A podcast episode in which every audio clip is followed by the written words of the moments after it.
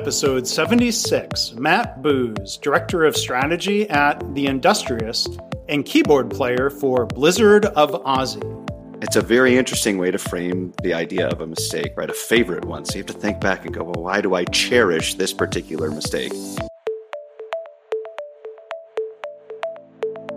I'm Mark Graban. This is my favorite mistake. In this podcast, you'll hear business leaders and other really interesting people talking about their favorite mistakes. Because we all make mistakes, but what matters is learning from our mistakes instead of repeating them over and over again.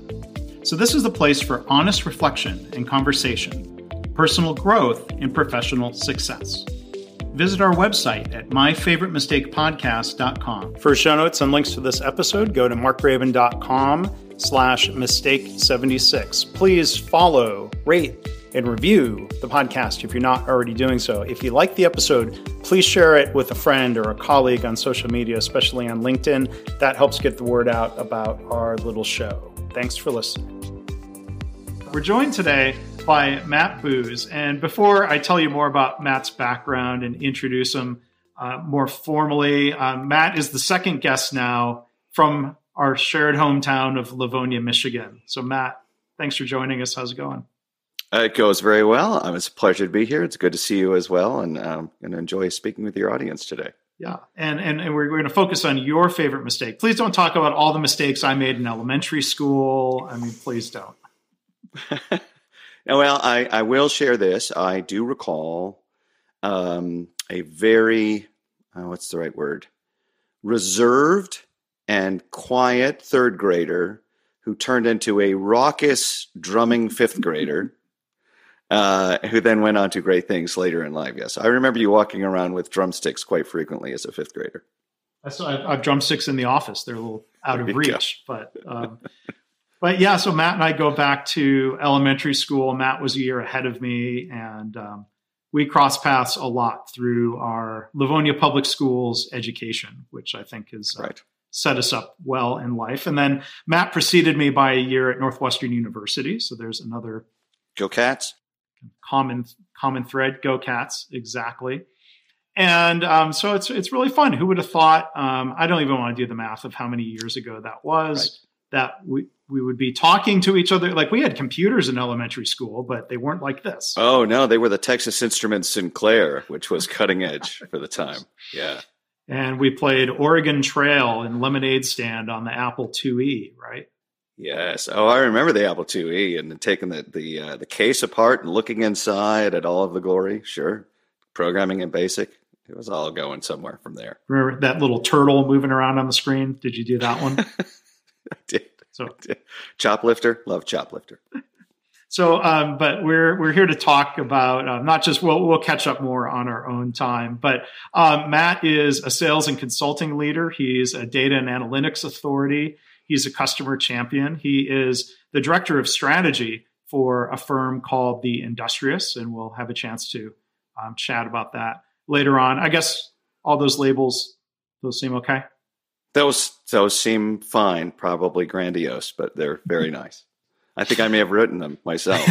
I may have taken them from your LinkedIn page. yeah, but, may have. So, other than the mistake of being grandiose, uh, you know, thinking back in, in your career, again, not anything I did in uh, elementary school or middle school. Um, Matt, what would you say is your favorite mistake professionally?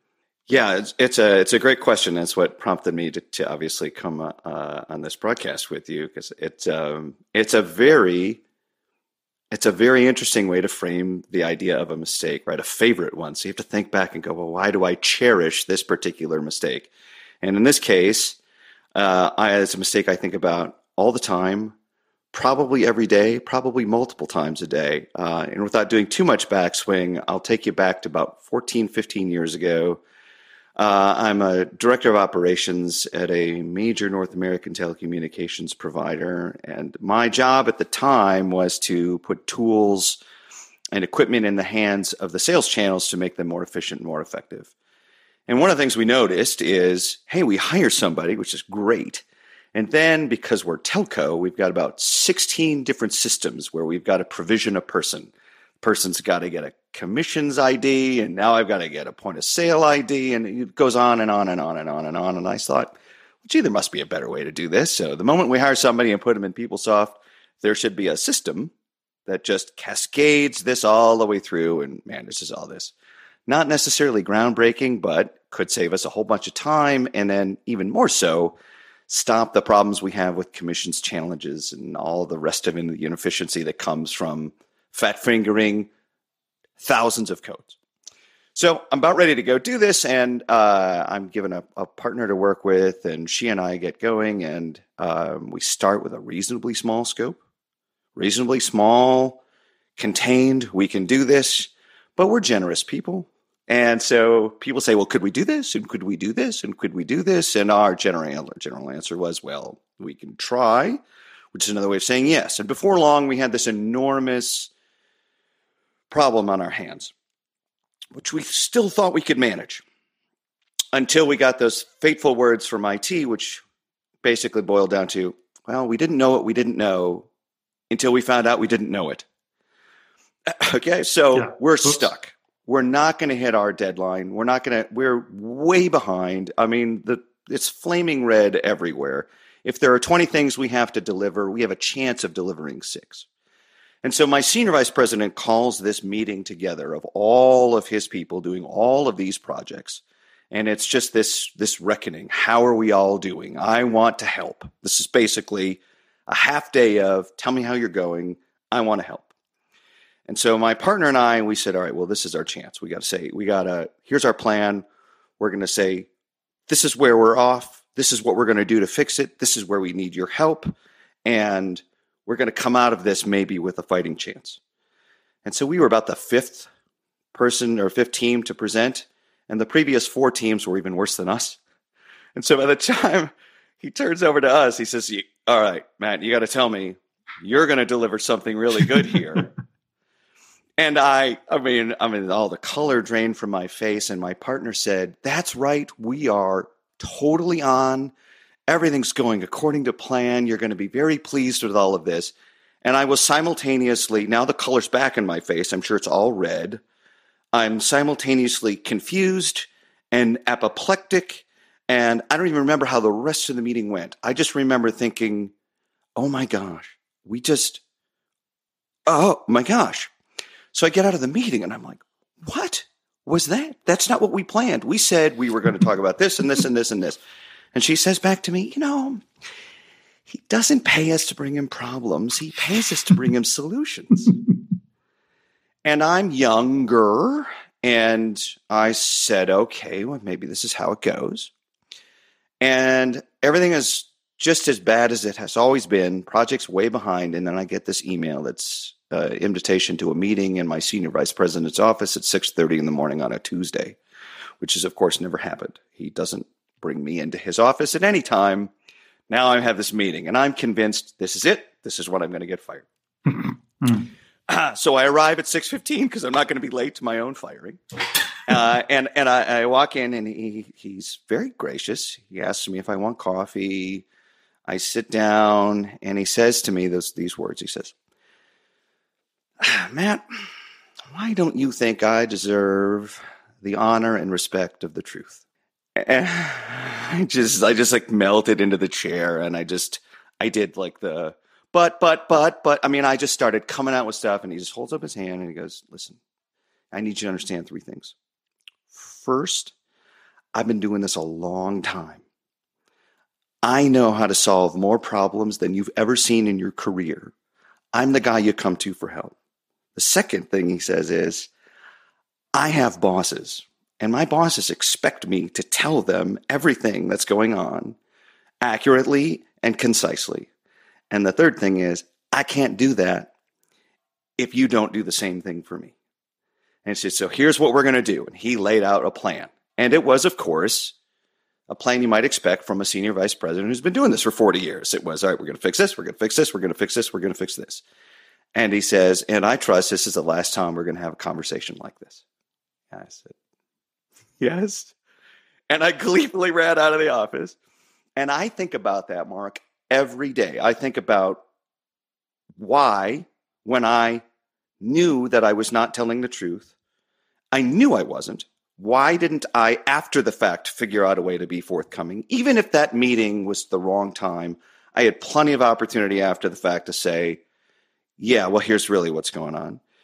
And the second thing I think about all the time is how he chose to be a, a leader and a mentor and not just a dictator. And so I I think about those things in my professional life all the time. Every meeting I go into, every interaction I have professionally from that point forward. So, and when you talk about that story, you had a co-conspirator. Yeah. Was he was he called in separately? If, I, uh, I, I don't for, know. For um, like it, was, it, was, a she. Not that that makes uh, one oh, bit of difference sorry. for the yeah. story. Um, I, I don't I don't know. I reflect back on why this particular person was put on the project.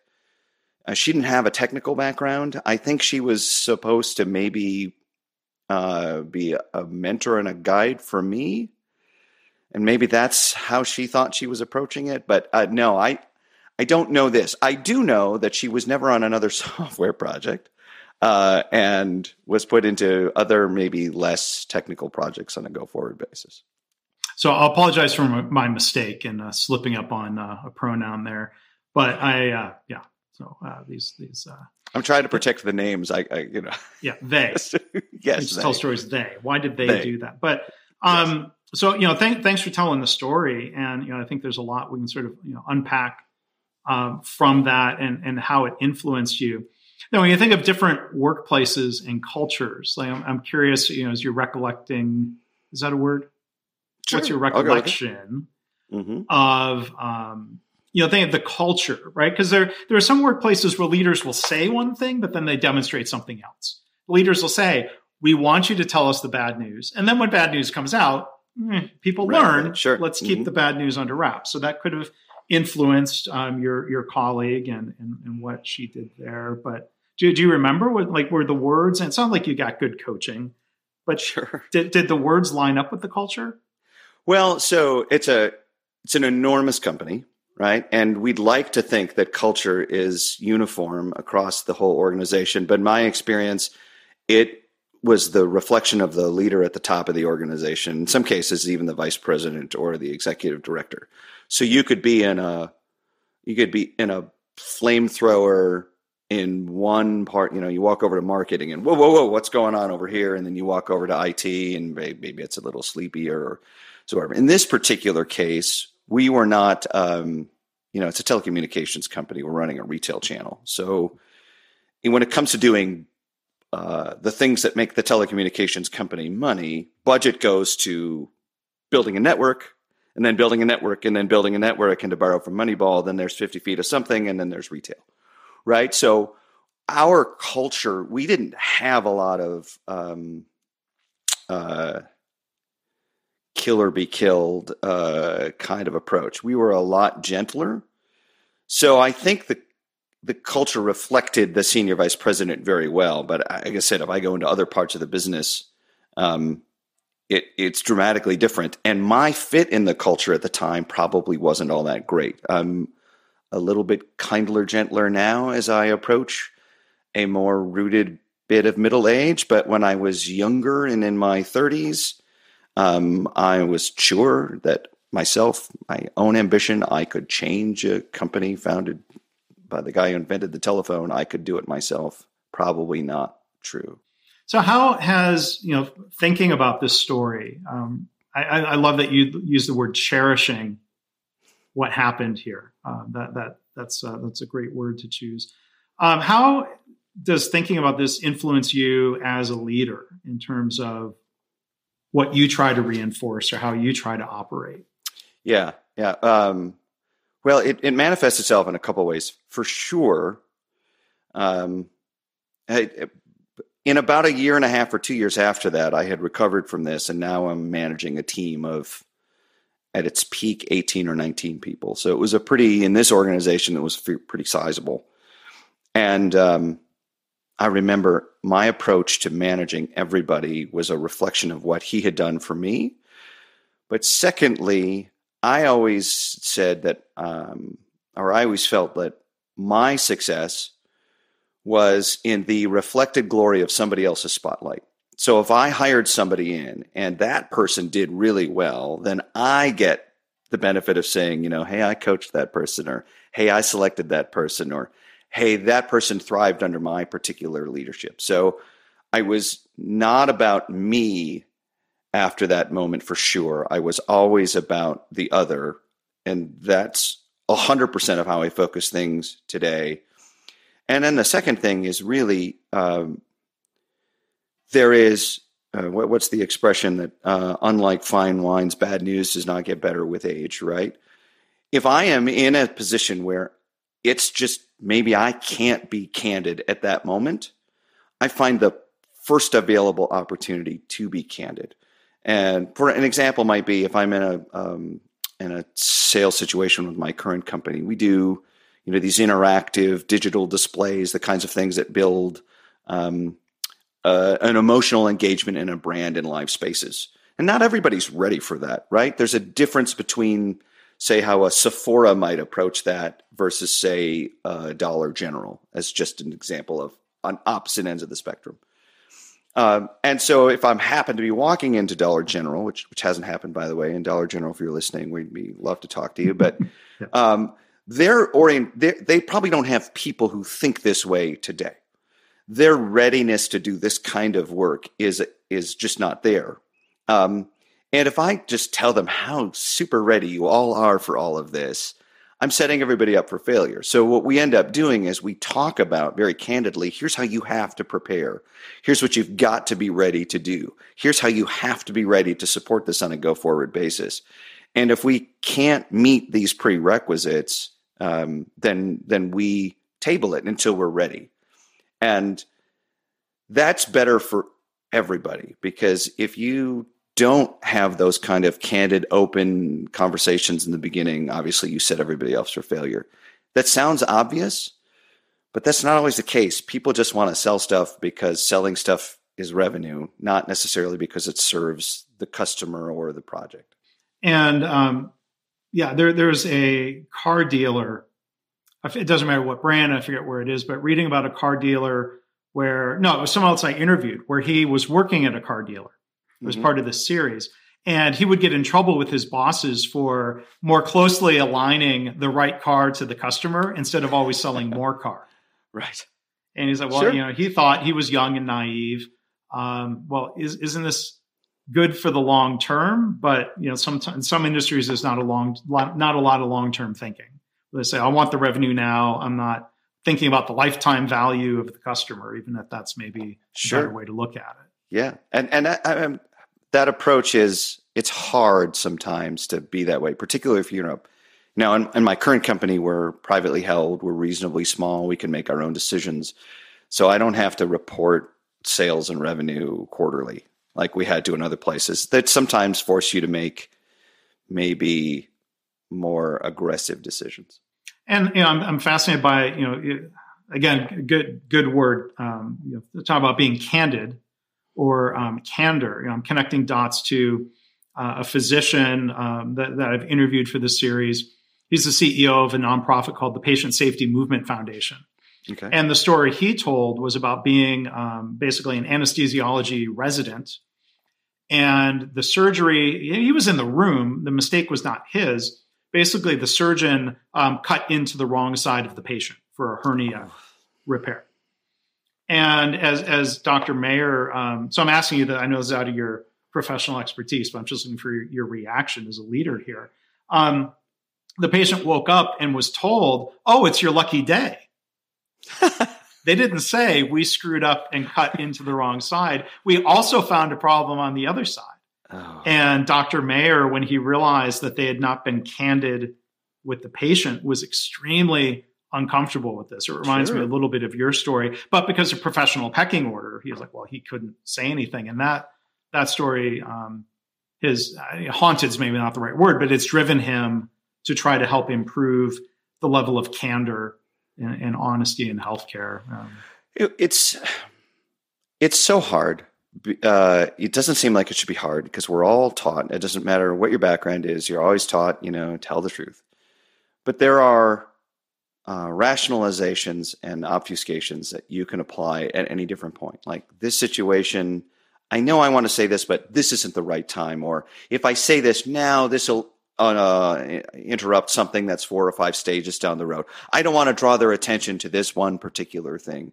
And so what you end up doing is building up these. Um, uh, you know, it's like you're planting your own landmine, and you darn well better remember where you put. You better put flags down at every last one of them, or eventually you're going to step on them, or worse, somebody who works for you is going to step on them, and it's going to explode everywhere and and you damage that person and you damage the relationship with the client I, it sounds easy and very uh, pollyannish and eagle scoutish to say you know always tell the truth but, but the truth is you have to and if you can't at that moment for whatever short-term rationalization there is you have to as quickly as possible undo that for your own sake to just keep your own credibility going, but also just to make sure that your client has every active reason to trust you. It's a great point. So our, our guest is uh, Matt Boos, and I want to change directions a little bit on you. We've been talking to maybe literally button down Matthew Boos.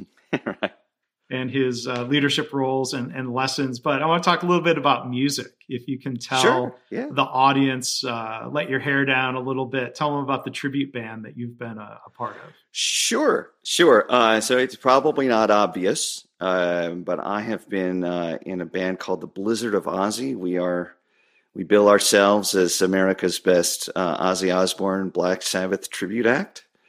Play all around the country. Uh, have been in crowds as high as five or six thousand people who pay money to watch us play Ozzy Osbourne and Black Sabbath songs. And I will tell you, Mark, I can't believe it for a second because I just can't. I still can't believe it.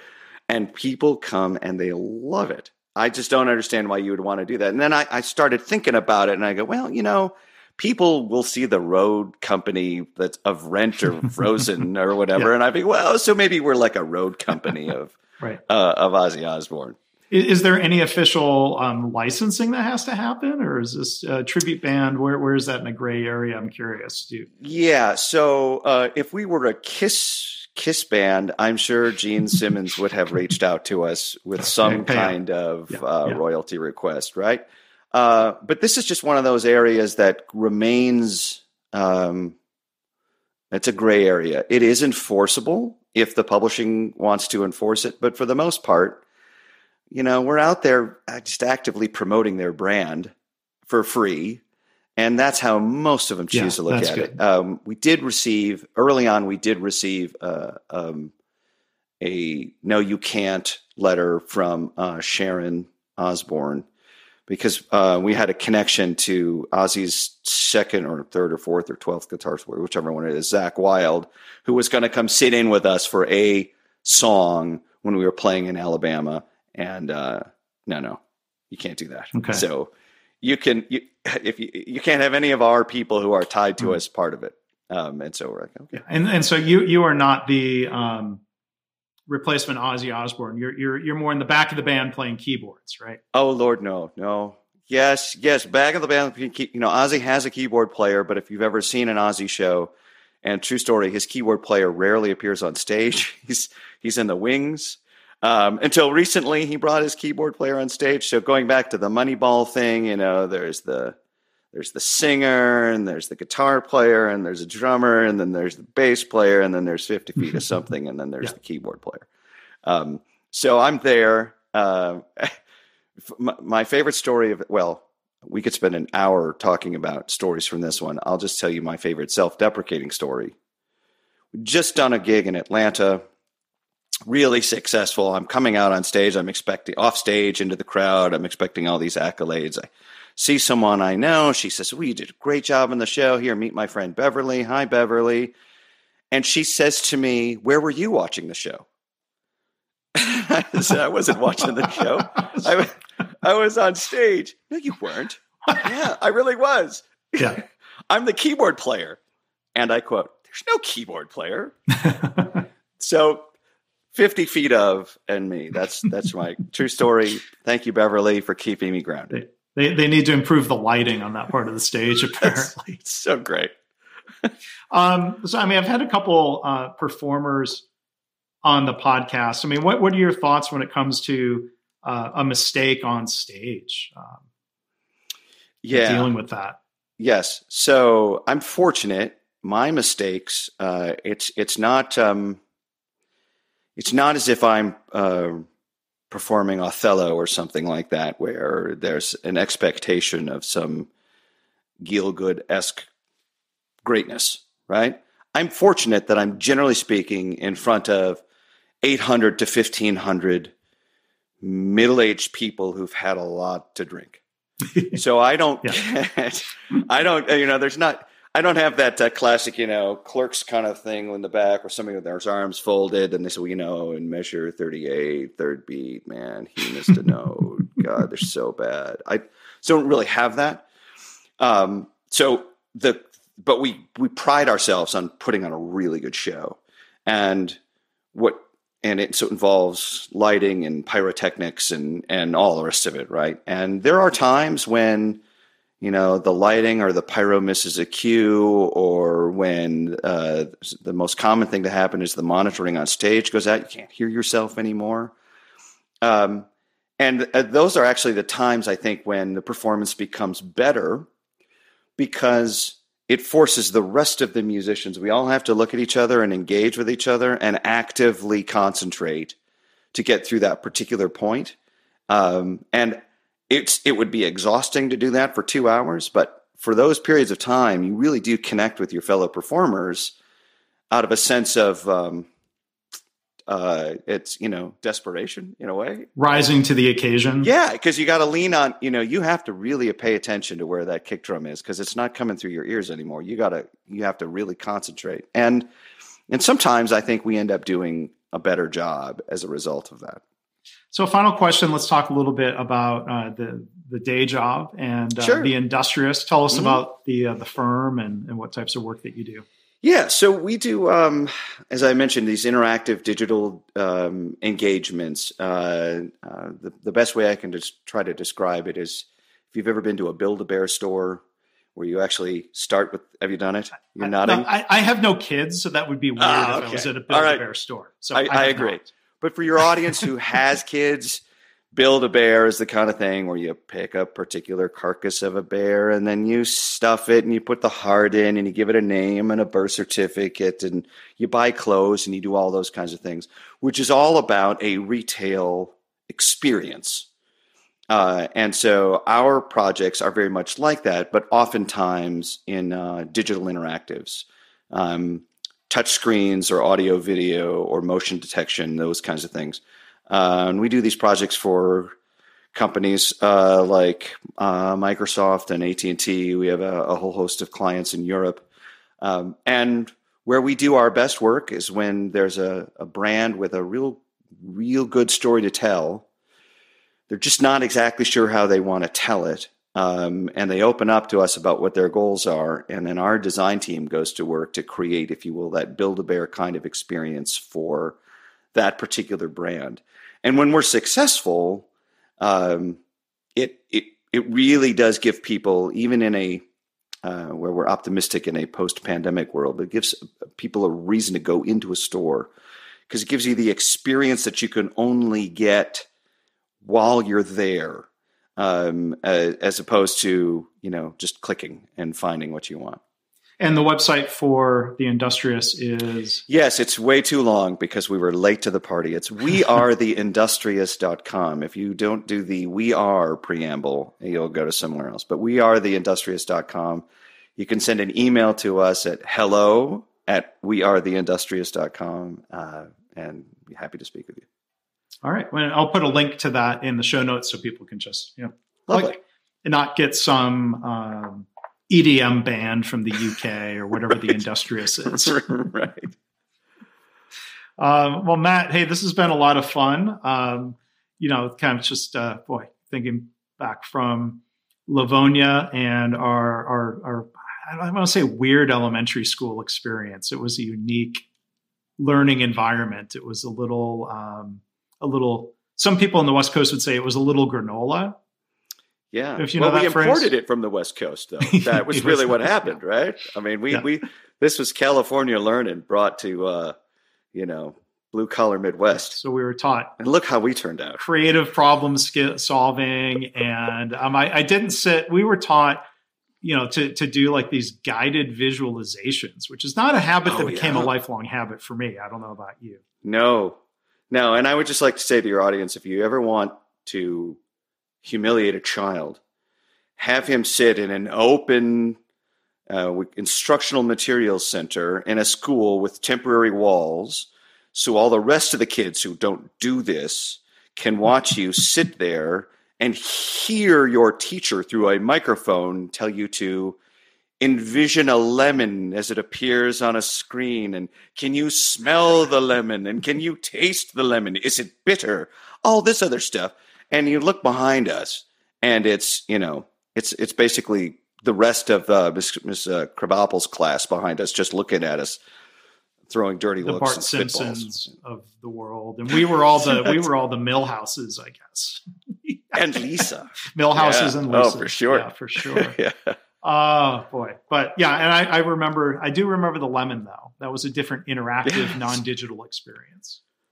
that's correct Uh, we survived it, and, and here we are. So Matt, it's really fun to reconnect with you and um, to hear you share your favorite mistake story. And and uh, boy, I'm sure you're looking forward to a point where you can get back out on stage again. it will be it will be fun to be with people again for sure so i very much look forward to it Well, great. And people can find the band on YouTube and online. Is there yeah, a absolutely particular yeah blizzard of ozzy atlanta you'll find us All right, awesome. Hope people will check that out. Um, so again, our guest has been uh, Matt Boos. Thank you so much for uh, for doing this today. A lot of fun. mark it was great i really appreciate the invitation Thanks again to our guest Matt Boos. For show notes, you can go to markgraban.com slash mistake 76. You know the drill by now. Please follow, rate, and review the podcast. We hope you enjoy this episode. We hope you will keep listening and make this a regular habit. Really appreciate you taking the time to listen and uh, joining us as a listener. Thanks again. And I hope this podcast inspires you to reflect on your own mistakes and how you can learn from them or turn them into a positive. I've had listeners tell me they've started being more open and honest about mistakes in their work, and they're trying to create a workplace culture where it's safe to speak up about problems because that leads to more improvement and better business results. If you have feedback or a story to share, you can email me, my favorite mistake podcast at gmail.com. And again, our website is myfavoritemistakepodcast.com.